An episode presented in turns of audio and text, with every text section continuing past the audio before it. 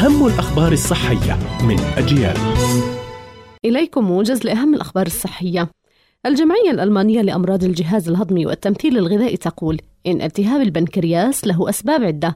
أبرزها أمراض القناة الصفراوية كالحصوات المرارية والنيكوتين وزيادة حادة في مستويات الدهون في الدم. بالإضافة إلى الالتهابات الفيروسية كالنكاف والتهاب الكبد الفيروسي وداء السكري من النوع الثاني وبعض الأدوية كمدرات البول وخافضات ضغط الدم والهرمونات وشرب الكحول.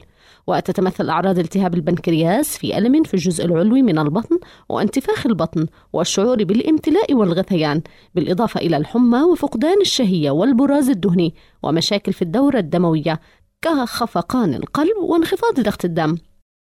الأطباء يحذرون من خطورة تقسيم قرص الدواء إذا لم يكن مخصصا لهذا الغرض، فقد تترتب على ذلك عواقب وخيمة تتمثل في فقدان المفعول أو تناول جرعة زائدة أو زيادة الآثار الجانبية.